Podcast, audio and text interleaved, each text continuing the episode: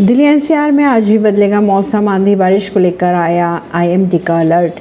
IMD के अनुसार Delhi NCR में आंधी के साथ हल्की बारिश और बूंदाबांदी हो सकती है। दिल्ली में आज तापमान की अगर बात की जाए तो 35 डिग्री सेल्सियस और न्यूनतम तापमान चौबीस डिग्री सेल्सियस के आसपास रहेगा।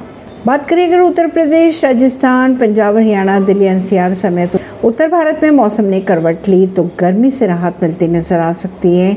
दरअसल पंजाब से सटे इलाकों में एक चक्रवाती हवाओं का क्षेत्र बना हुआ है। वहीं एक ट्रफ दक्षिणी हरियाणा से उप हिमालय पश्चिम बंगाल तक बनी हुई है, जिसकी वजह से विभिन्न राज्यों का मौसम बदल सकता है।